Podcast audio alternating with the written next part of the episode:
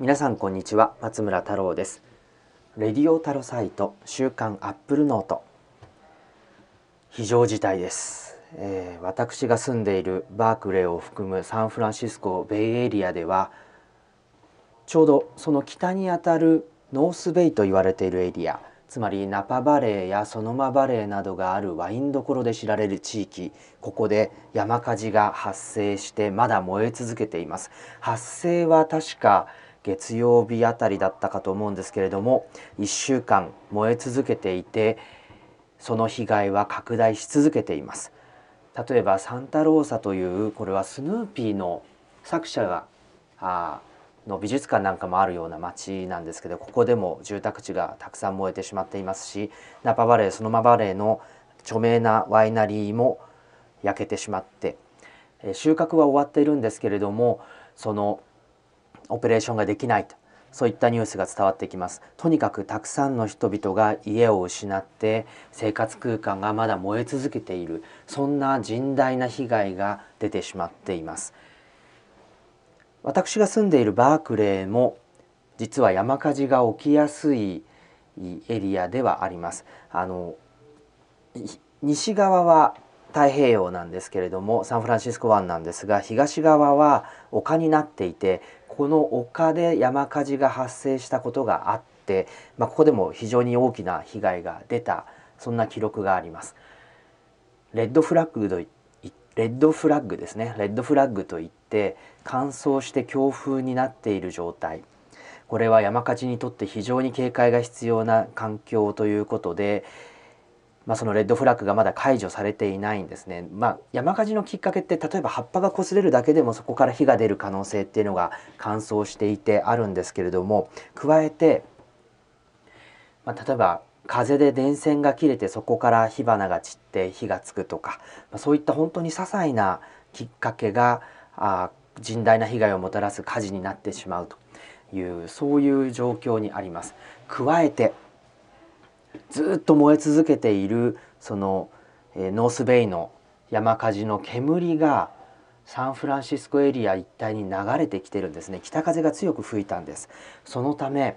もう街中が燻製機の中にあるみたいな状態。あるいはバーベキュー直後の服をずっと吸い続けているような状態。目もかゆいし喉も痛くなってきて少し咳が出る。アメリカの人ってあんまりその街中でマスクをして歩くことって少ないんですけれども今回に限ってはもうエアクオリティが著しく低いということでマスクを着用してますマスクって言ってもあの N95 みたいな本気のマスクをして、えー、そういった PM2.5 から体を守る、まあ、そういった対策に追われている状況です。サンフランシスコ周辺、まあ、あのなかなかねエアコンがない家も多いのでそういった空調設備、まあ、外気を取り入れながら生活するっていうライフスタイルが多いんですけれども窓は絶対開けられないと。子供も外で遊ばせるなというアラートが出る、まあ、そういう完全にですね日常生活を送ることが若干こう難しいそんな環境があ火事が延焼していない地域にも広がってしまっている、まあ、そんな状況にあります。日本でもそのナパバレーソノマバレーの火事が報じられていて映像もたくさん流れているようなんですけれども、まあ、その映像を見ると本当にこうすぐ近くで起きていることとは思えないような、まあ、事態になっていて、まあ、いつ火が消えるのか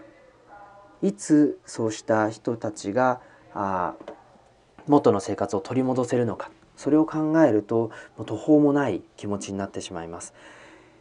できることは少ないんですけれども例えばあ募金であるとか我々の場合は例えば子ども服を送るとか、まあ、そういったあ何らかの助け合いをしながらもちろん自分のあの大気汚染がひどくなってしまっているので自分たちも身を守ることに気を使わないといけないそんな状況であります。今日は金曜日の収録なんですけれどもさすがにちょっとですね僕も喘息持ちだったりしていてかなりそのむせてしまうようなあ状況になってきているので週末少しあの空気のきれいなところに行かないとちょっと体調的に厳しいかなという、まあ、そんな印象がありますけれども、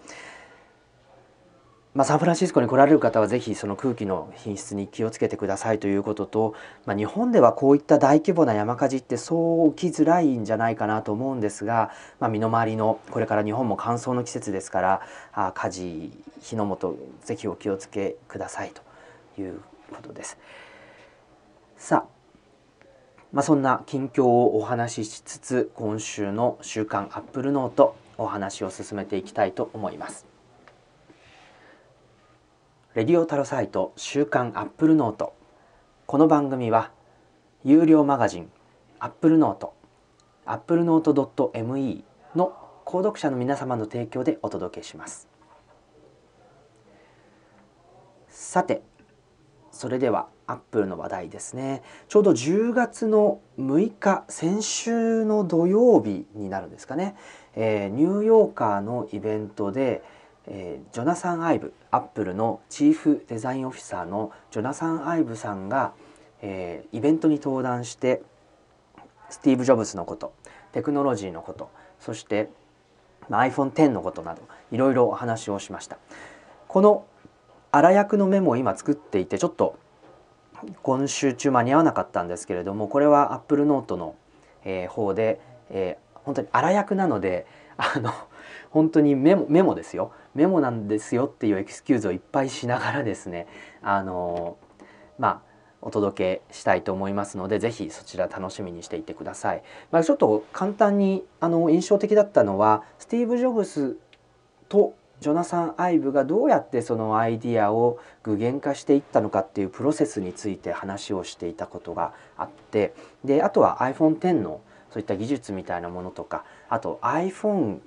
あるいはスマートフォンに依存しすぎの我々の生活、まあ、作り出したのはあなたですよっていう話かもしれないんですけど、まあ、それに対してどう考えているか、まあ、そんなアイディアがあ語られていたので、まあ、そういった話はあのちょっと新鮮に感じられるんじゃないかなと思います。じゃあ今週の、えー、ニュース、えー、というか気になった話を、えー、振り返っていきたいなと思うんですけれどもまずですねちょっとアメリカで面白い議論があってアップルは iOS のアップデートであなたの iPhone を遅くしてるんじゃないかみたいな、まあ、そんなあの話が出ました。まあ、これあの結論としてはしてないっていう調査で落ち着いているわけですけどもちょっとこのストーリーを話していきたいなと思います。iOS11 は9月19日この iPhone8 が発売されるのに先駆けて、まあ、一般ユーザーにも正式版が配信されました。で、えー、まあ対応するデバイス iPhone で言えば iPhone8 ごめんなさい iPhone5S ですね。iPhone5S 以降の iPhone に無料でダウンロードすることができます。でこういった古い iPhone をどこまでカバーするかっていうのはプロセッサの性能であったりとかあるいはまあハードウェアはそんなに変わっていないのであの基本的にはあの同じ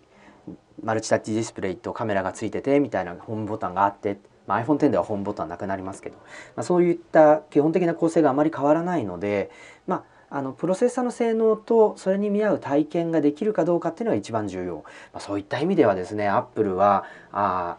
iPhone5S から64ビット対応の A7 プロセッサーを搭載してますから、まあ、やっぱり A7 ってだって2012年5年前の iPhone に最新の OS を入れて動くっていうのはパソコンの世界でもちょっと難しいですよね。なので結構やっぱり廉価版として iPhone5S は売られてたくさん売られてきたのでそのサポートを切ってしまうっていうのは得策じゃないという判断だったと思うんですね。で一方で AR あの拡張現実のアプリなんかは A9 以降とつまり iPhone6S 以降の iPhone でしかえー、楽しめないというこういう制限をかけたっていうのも、まあ、アップルにしてはちょっと珍しかったのかなという感じがします。まあ、アップルが iPhone についてアピールしているのはあのやっぱり急速な最新バージョンの普及っていう点ですよね。まあ、実際 iOS11 の配信が始まってから24時間で10%、1週間で25%、2週間で38.5%とずんずんずんとですね、えー、iOS11 の普及率っていうのは上がっていってちょうど木曜日のニュースで iOS11 と iOS10 のこう割合がちょうどクロスした。であとは iOS11 が増え続ける一方という、まあ、そういった1ヶ月経たないうちに、旧バージョンを上回る普及率をインストール率を獲得したと、まあ、この点はやっぱりアプリ開発者にとって非常に重要であの先ほどはちょっと iPhone6S 以降ですよっていう話をしたんですけれども、まあ、最新 OS が普及することはアプリ開発者が、まあ、例えば機械学習とか拡張現実っていった新しい API やフレームワークですね。こういったものを生かしたアプリを、えー、安心して開発してもいいんだぞと。そういった新しいテクノロジーに対応したアプリを作っても使える人はちゃんとたくさんいるんだぞと。いうことを証明していることになるのでより新しいアイディアを持つアプリが増えやすい。それがひいては iPhone のプラットフォームの魅力になる。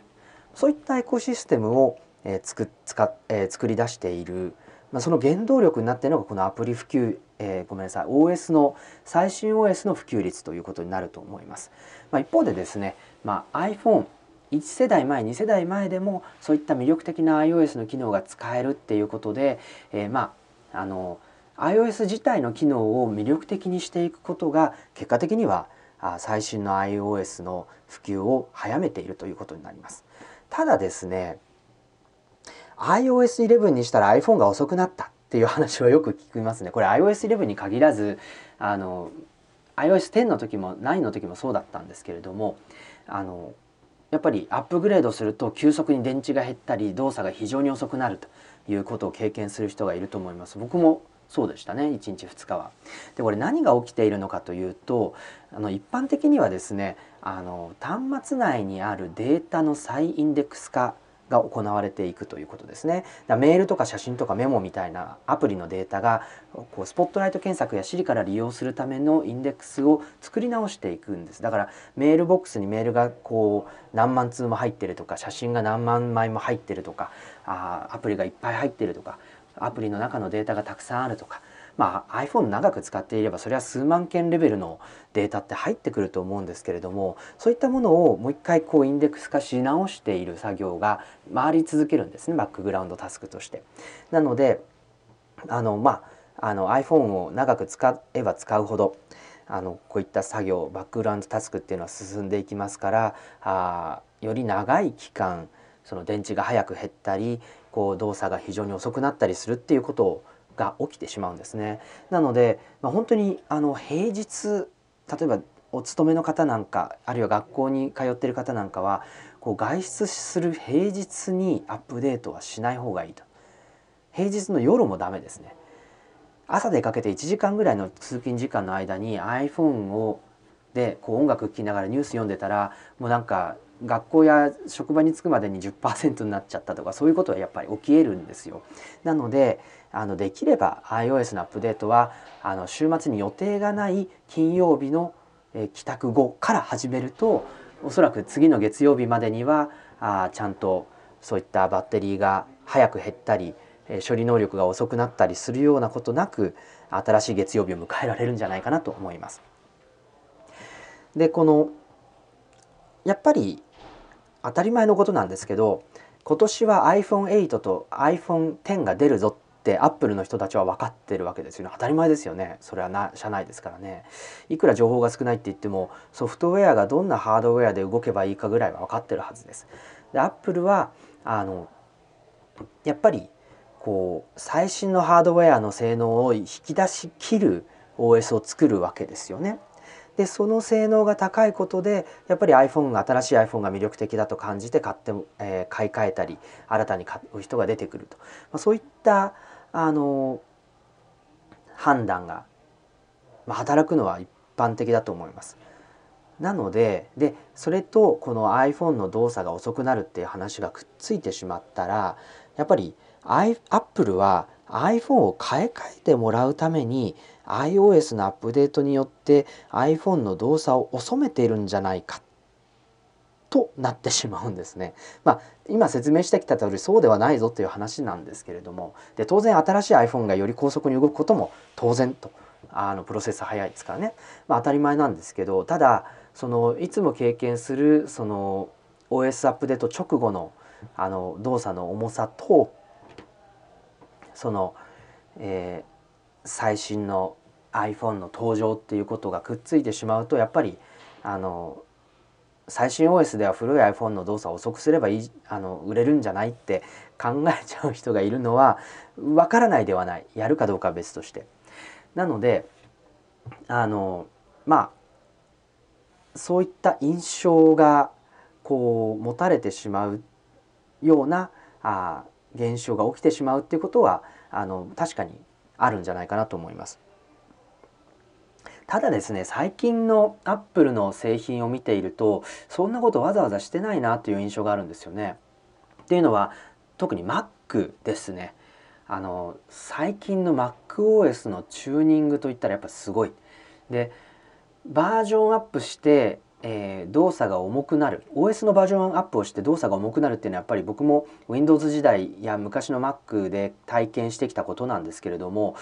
ここ5年あごめんなさいここ数年間は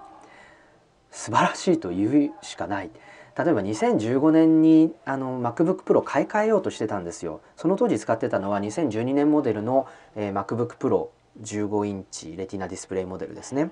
で結局2015年には買い替えなかったんです。で買い替えたのは2016年。でなぜかというとその OS をアップデートしたら普段の処理や普段使ってたアプリがより高速にこう体験できるほど高速に動くようになった。これおそらくメモリの管理とかファイルシステムとかそういったいろんなものがあの改善されたからなんですけれどもでもね、早く動くんなら買い替える必要ないじゃないですかっていう話になって結局2016年のフルモデルチェンジまで引っ張ったんですね。でそうした観点からするとこう最新の iOS は確かに最新の iPhone に最適化されてるこれは当然でしょうと。ただ A9 プロセッサーこれ2015年モデルですけれどもこれを採用する iPhone6S や iPhone SE もこう今も販売し続けてるんですよね併売モデルとして。だからこういったものをわざわざ遅くして iPhone の価値を毀損する必要はあるかと言われるとおそらくないだろうということなんですね。じゃあ実際ベンチマークどうなんだろうということでフューチャーマークというですね会社のあのこれはあの 3D マークっていうベンチマークアプリの企業ですけれどもここがですねじゃあ古い機種とスコアの経緯を OS 端末ごとに比べてみようということで iPhone5S と iPhone6 と iPhone6S と iPhone7 といった過去のモデルの iPhone を並べてですね iOS10 と iOS11 で、えー、まあどういうふうにこうグラフィックスとプロセッサーのパフォーマンスがこう推移しているかっていうのをグラフにしたんですね。これを見るとうんグラフィックスのパフォーマンスはですね iOS11 に変えたらいずれのデバイスでも上昇してます。すごいですね。一方でえー、プロセッサーのパフォーマンスは、まあ、iOS10 でもバージョンごとにこう緩やかな低下を続けているので iOS11 が急激にこうパフォーマンスを落とすようなあ何らかの人為的な設定をしているとは思えない、まあ、そんな結果が出ました。まあもちろんねベンチマークテストってそのチップやチップの性能とか OS 環境とかライブラリをこうテストする意味が強いので実際の利用環境には、まあ、もっといろいろな要因が関係してくると思います。ただそれを加味したとしてもですね iOS11 が、まあ、既存の iPhone のパフォーマンスを制限しているとは言えないだろうということが分かりました。まあ、iPhone ちょっと遅いなって思ってる人のためにですね3つぐらいそのまあパフォーマンス改善のアイデアをこう提供するとすればあアプリまあ、OS だけじゃなくてアプリも最新バージョンにアップグレードしておくっていうのは一つですね。やっぱりパフォーマンス改善もたくさん含まれているので、まあ、あの最新のアプリは最新の OS で最適化されているということで、え、アップデートはアプリもした方がいい。でもう一つはバックグラウンドタスクの軽減です。で iPhone のプロセッサーってやっぱり今起動してるアプリだけじゃなくて背後でいろんな処理をするのにも使ってるんですね。なので、えー、設定アプリの一般の中にアップのバックグラウンド更新という設定があるんですけどこれをオフにしたりあとは設定アプリの Siri と検索のコーナーで検索の候補とか調べるの候補っていうのをオフにするとそういったタスクがあなくなるんじゃないかということですそして3つ目は空き容量の確保ですねこれも設定アプリの一般の中に iPhone ストレージっていうコーナーがあってここを開くとあのアプリごとにあの iPhone のストレージをどう使ってるかっていうのが分かります。で写真は例えば iCloud を使ってる人だったらあの iPhone の端末の中には、えー、とこうサムネイルだけ残して本体は iCloud だけに保存するとかあと古いメッセージのやり取りの削除とか、まあ、いろんなこう容量の確保の方法が示されてるんですけどアプリごとの一覧で消費量があってで使ってないアプリっていうのが分かる一目で分かるようになってるんですね。なのであのこの、まあ、長らく使ってないアプリはもう消しちゃおうというふうにしながら、まあ、容量全体の10%ぐらいは最低でも空き容量を確保するとパフォーマンスに良いということですね。なのでちょっと iPhone の動作例えば古い iPhone でもっと早くしたいなという方は試してみるといかがでしょうか。さあ、えーと、次の話ですけれども先週はですね Google がピクセルシリーズメイドバイグーグルっていうハードウェアシリーズをいっぱい出したんですけどその中であのピクセル2っていうスマートフォン出しました。でこのスマートフォンはあの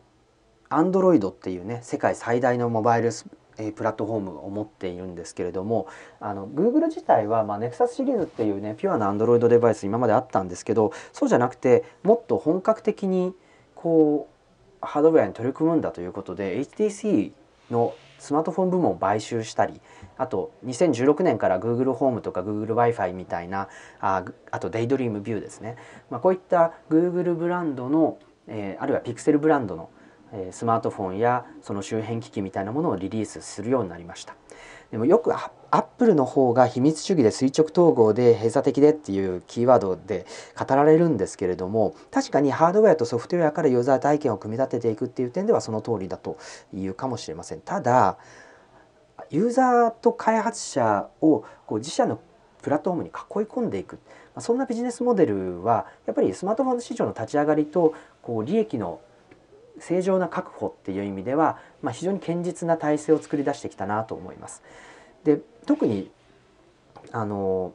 まあ、アップルがそういったイメージを持たれがちなんですけど今の Google を見ていると特に Pixel2 なんかを見てみると、まあ、むしろ Google の方が完全垂直統合が完成しちゃってるんじゃないかなと思うんですよね。で Google、まあ、10月4日に発表した Pixel2 と Pixel2XL まあ、5インチと6インチの有機 EL ディスプレイを持つピアノアンドロイドスマートフォンということなんですが、まあ、やっぱりあのその一押しの機能として打ち出したのはカメラだったんですね。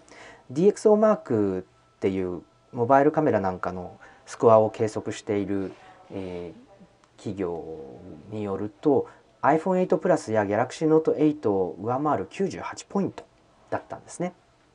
まあ、もちろんそのカメラはあのスマホの機能の中でもすごく重要だしあのスマホを買い替える上でこう非常にこう説得力のある買い替え理由を作り出していると思います。Google はその人工知能なんかを生かしながら画像処理をして、えー、10連写してその1枚の写真を作り出すみたいな、まあ、そういった高品位の写真を作り出す仕組みをこ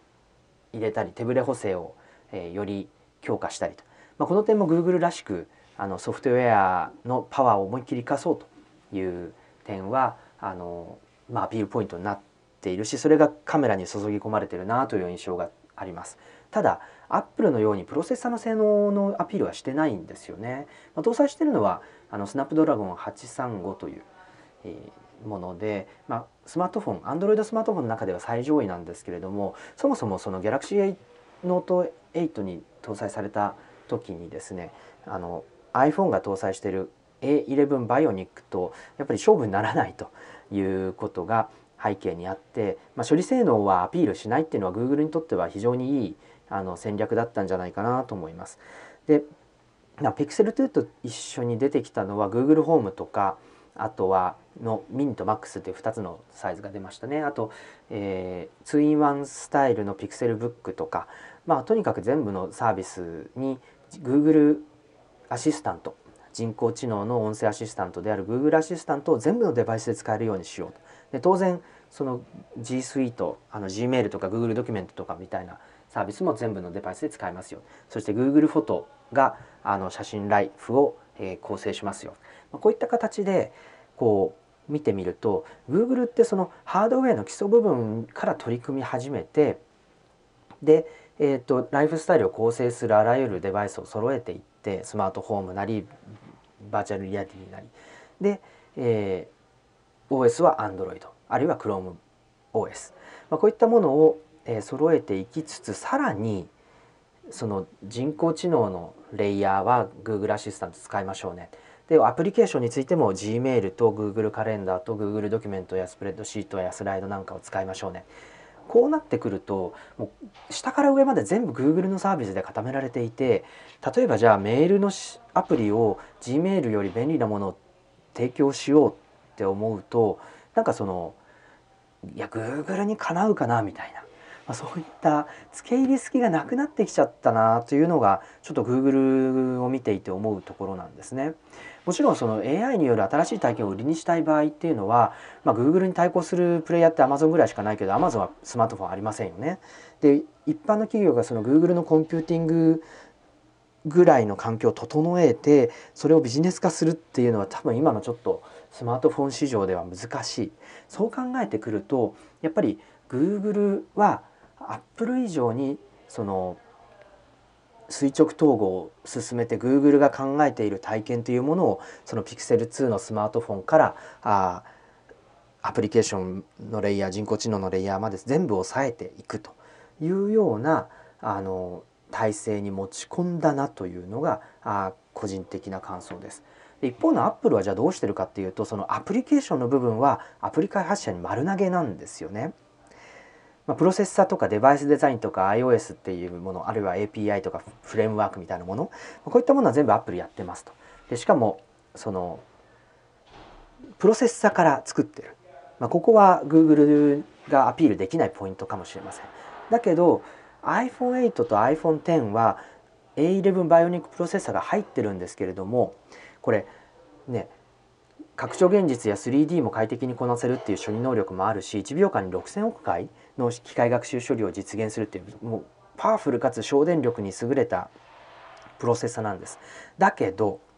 このプロセッサを生かして、えー、何か新しいことをするのはアップルの仕事ではなくてアプリ開発者の仕事なんですね。で iPhone8 って確かに背面ガラスカバーってすごく魅力的なんですけれどもデザインとかそのフォームファクター自体は iPhone10 ほど変わっていないし、まあ、IO あの iPhone8 ね、ああの iPhone7 と同じケース使えますからね、まあ、それぐらいそん、まあ、ガラスバッグはいいんだけどそれ以外の変化ってすごく見出しにくい。なのであの iPhone10 と比較するとハードウェアの魅力って欠けてますよね。でも Apple は完全にその処理性能の部分で勝負をしてきているのが今回の、えー、世代なわけですからこのそれを生かすのは結局アプリ開発者が作り出す人工知能や 3D や機械学習処理あるいは拡張現実こういった新しいフレームワークを生かすアプリが登場してからの話なんですよね。でしかもまだ世の中的にそれが登場したことによって自分たちの生活がどうなるかああるいは未来がどういう姿になるのかっていうのはイメージがついていない。アップルも開発者に丸投げしてる、まあ、そういった意味で iPhone8 って実はすごく売りづらいデバイスなんじゃないかなというのが今の見立てです。でなのでアプリその人工知能を生かしたり、えーと、AR が生かされるようなアプリがたくさん登場してきた時にあ iPhone8 って快適だよねって思えるかもしれないだけどそれまでは iPhone8 がもちろん新しいデバイスを早く触りたいっていう気持ちっていうのはあるんですけどものとして確かにマテリアルは変わったけどそれ以外の変化って、うん、カメラも確かに良くなってるけどそれ以外ってってなってくると、うん、買い替え動機にちょっと欠けるのかなみたいな。だ本当にこの iOS11 になって A11 バイオニックが搭載されてでこれが生かしきれるようなアプリがどれくらいの速度でどれくらい出てくるのかっていうところはやっぱりそのあの iPhone10 が出たとしてもその iPhone 全体のこうキャラクターだったり売り上げだったりそういったものに対してこう影響を与えてくるんじゃないかなやっぱりなんかちょっと快適っていう印象を上回るような劇的な変化をこう拡張現実とか人工知能で作り出せるのかどうかこれちょっとまだ想像がつかないですよね。まあ、そこが今の iPhone8 や iPhone8 プラスの難しさであり iPhone10 が出てきてもその目新しさが終わってしまった時にあのどうやってその魅力を伝えていけばいいんだろうっていう、まあ、売れると思いますよ売れると思うんですけれどもその売り方がどうやって変化するのかっていうところにすごく興味があります。これはもうアップルのマーケティングチームがどうこの問題を認識しているのかいや問題ないって思われるかもしれない、えあるいはどう対処するのかっていうところに、えちょっと注目してみると面白いんじゃないかなと思ったりしています。まあ、あともう一つはこう人工知能争いみたいなものが起きてきてるんですけれどもやっぱりこのキャラを持たせることって重要だなっていうのがあってアレクサって名前がついてます。シリも名前がついてます。だけど Google って Google アシスタントっていうねあの確かに一番賢いと思いますよ。だけどなんか名前欲しいですよねって思うまあ Google でいいのかな。Google でいいのかもしれない。だけどなんかこう気軽に呼べるあだ名名前ってあるといいなと思ったりするんですけれどもね。どうなんでしょうね。まあ日本で Google ホームが導入される時にあの呼び方として Google 先生っていうのもこう候補にあったと言われたりしていますけれども先生みたいに呼びかけてもいいんじゃないですかね。面白いかもしれないけど。まあでもそういうなんか名前があった方が親しみやすいなという印象はあるんですけれども、まあ、そんな Google アシスタントの未来をこをいち早く手にできるのが Pixel シリーズのスマートフォンであり、まあ、Google ホームであり、えー、ラップトップは Pixel Book ということですね。まあ、そういう意味ではあの Google はどんどんどんどんこの Google アシスタントを起点にしたいろいろなコンピューティングを提案してくると思いますけれども、まあ、その提案をあの Google に囲い込んでしまっていいのかね、端末メーカーにしてもアプリメーカーにしてもじゃあこれもっとオープン化してくれないと自分たちのアプリが Google アシスタントでちゃんと動いてくれないと困るよって言い始めるのは時間の問題だと思いますし、まあ、それ Siri も共通してますよね。まあ、Siri は今のところあの、まあ、限られたあ用途例えば通話やメッセージあと Uber なんかの配車アプリとかあとは写真検索とかメモリマインダーの入力あとは個人間送金ワークアウトスマートフォーム、まあ、こういったあたりのアプリしか使えないんですよね。だからあの他のこうシリキットが他のアプリのジャンルにどう対応していくのかっていうのもすごく興味があるしこれ早くやった方がいいですね。その人工知能とか拡張現実と同じように声のコンピューティングってまだこう定まっていないしそれって未来なのかどうかもわからない。だけどシリの動き次第で、えー、この声のコンピューティングの明確な用途であったり場面であったりというものが定義されてくるとすればそれを早くアップルが定義する土壌にこうしてしまった方がいいんじゃないかなというふうに思うんですけれども皆さんはどうでしょうか？メッセージとか通話って結構僕も Siri で済ませるようになってきてるんですよね。まあ、家族の場合は名前ね決まってるのであの電話帳のところにニックネームを入れておけばあの下の名前なり呼び方で電話がかけられたりメッセージを送ったりできるので、まあ、これは皆さんも是非試してみてほしいなと思うんですけれどもあとタイマー設定と天気の確認と、えー、自宅に帰るナビゲーションの起動とか、まあ、この辺りはだいたい Siri だけで済ませてますね、えー、メッセージの返信なんかもそうですけど、まあ、それ以外に配車アプリって今自分のいる場所が正しいかやっぱ GPS のポイントを調べないといけないからやりづらいし写真アプリもねどうなんでしょう iOS って被写体を認識してくれてるのでこう被写体の写真何何かの写真を探してっていうふうに声で言えばリストアップしてくれるんですけどその何かの写真を探したいシチュエーションがまだ生まれてないっていうね なかなか難しいですよね。えー、あちなみに Apple Watch では例えば「Hey Siri ウォーキングを開始」なんて言うとこうな操作をしないでウォーキングのワークアウトを起動できるのでこれは便利に使ってます。まあ、皆さんも少しずつ声のコンピューティングに慣れて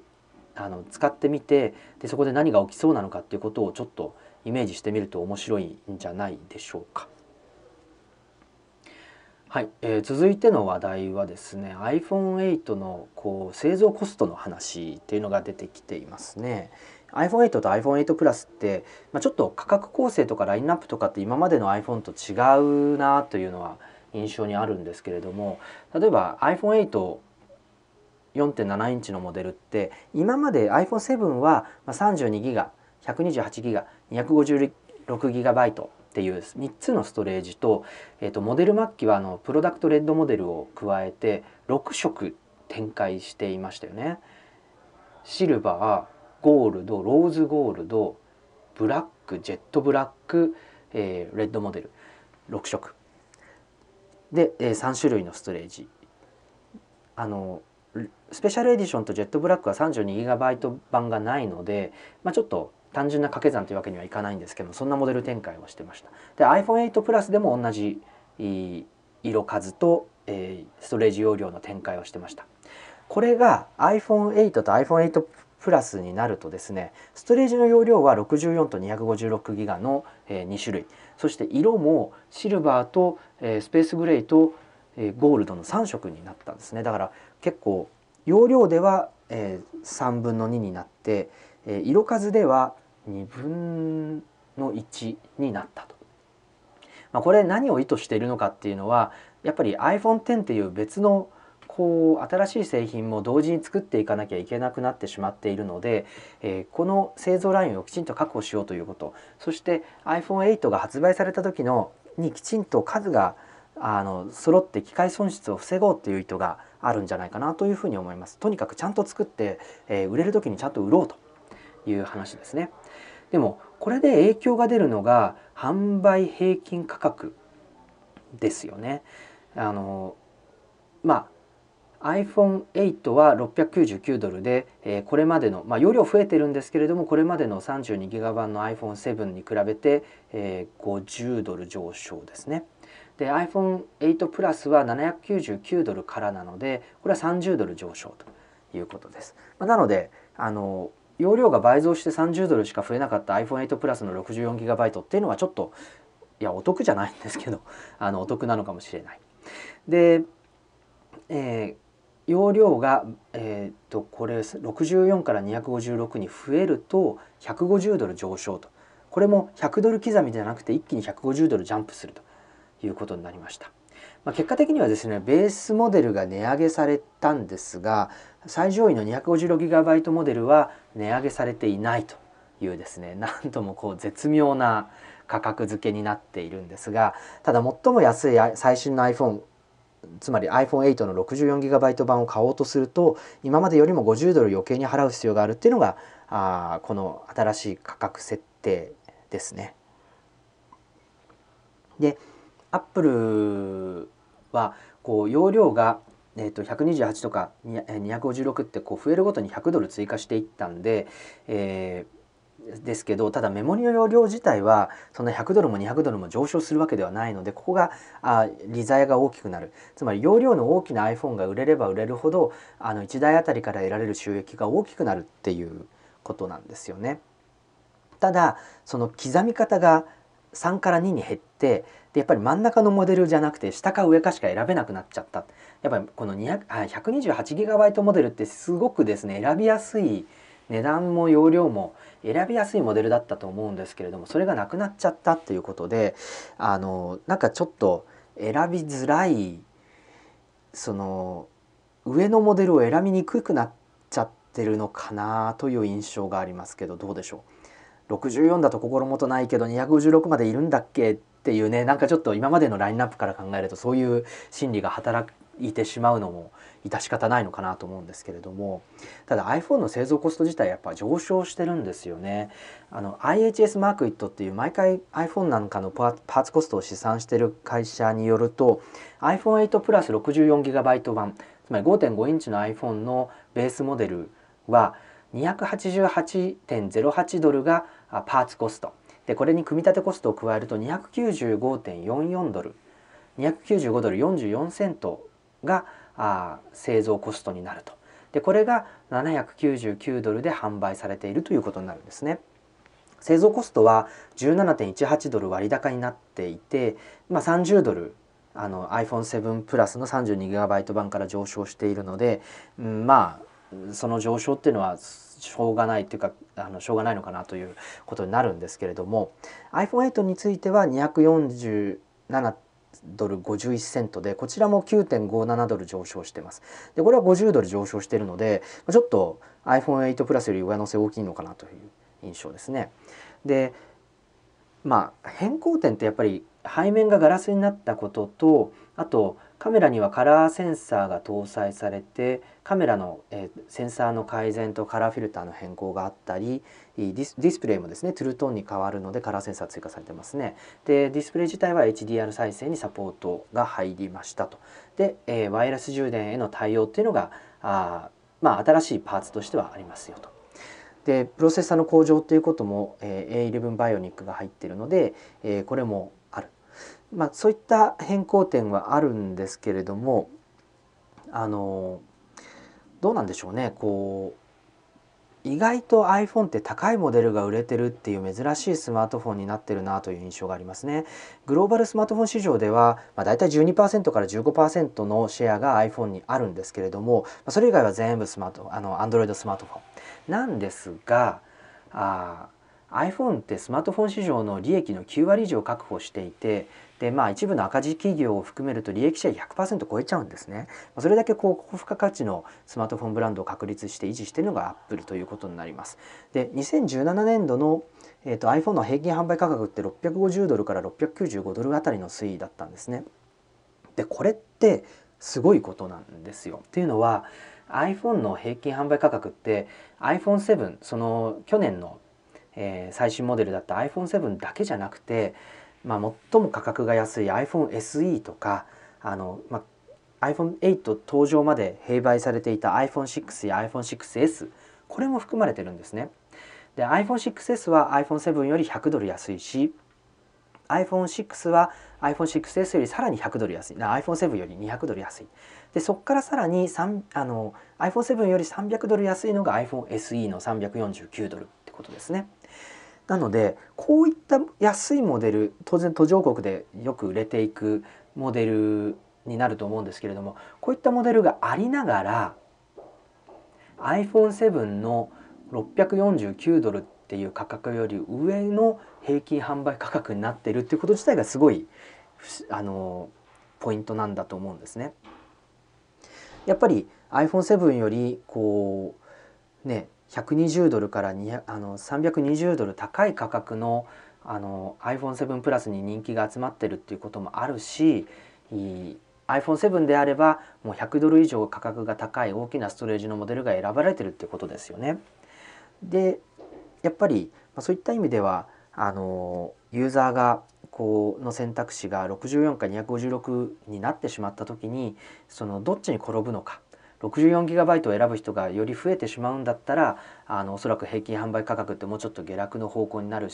と思うんですよね。で iPhone7 なのか iPhone7 プラスなのかっていう内訳も結構重要になってくると思うんですけれどもこの答えは2018年第1四半期の決算2018年1月末以降ですねこれを待ってどうなるかっていうのを見ないといけないと思います。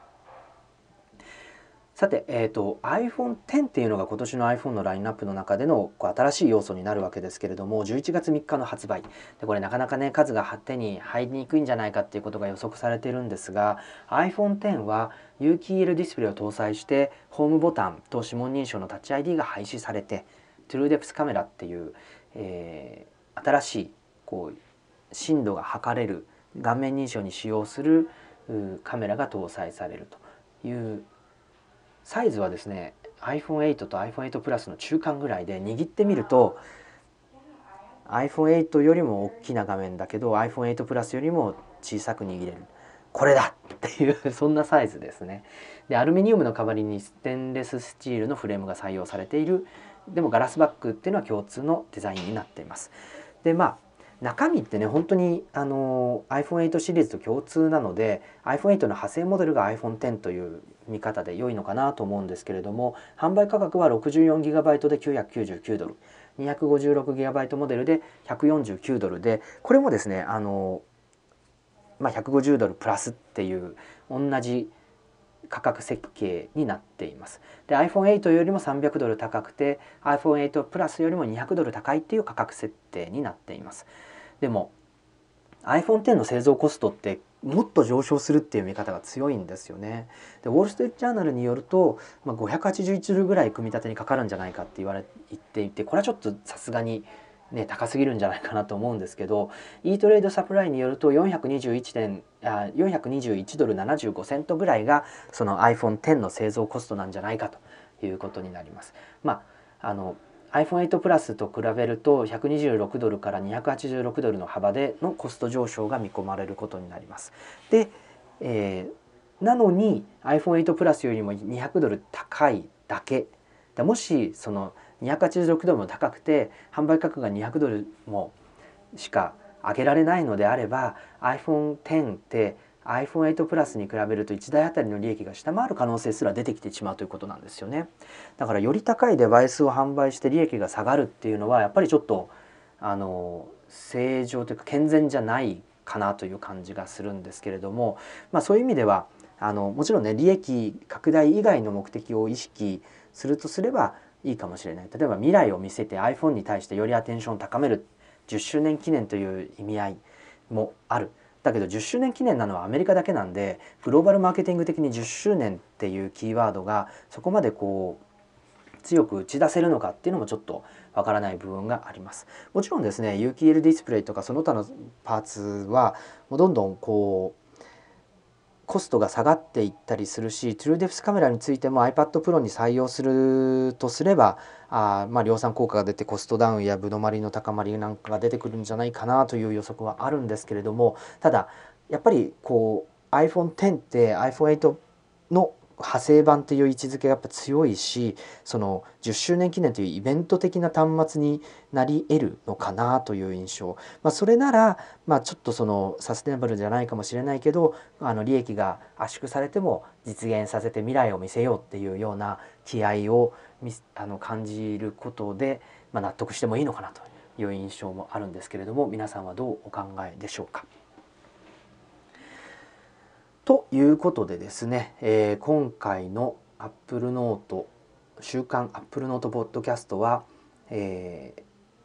ー、iOS の話ですね。iOS アップデートで iPhone が遅くなってるんじゃないかっていう懸念懸念懸念。これはないですよと。そして、えー、まあアップルと Google の違いであ Google の方がなんかちょっと垂直統合激しいんじゃないですか？締め付けきついんじゃないですか？みたいな見方をまあこれ以前からずっとしてたんですけれどもちょっと端末がいっぱい出てきてよりそういった要素が強くなってきた。一方でアップルはなかなかその A11 バイオニックのパワーを見せつけるアプリが揃わなければなかなか iPhone8 っていうものをアピールしづらい。iPhone10 も目新しさが過ぎてしまうとそのアプリ頼りのアピールになっていく。そんなあ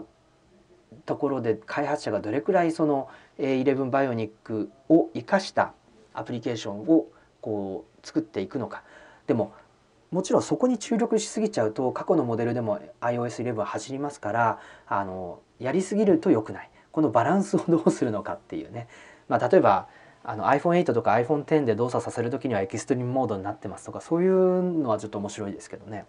そしてえー、iPhone8 の製造コストの話と、えー、まあ iPhone 高収益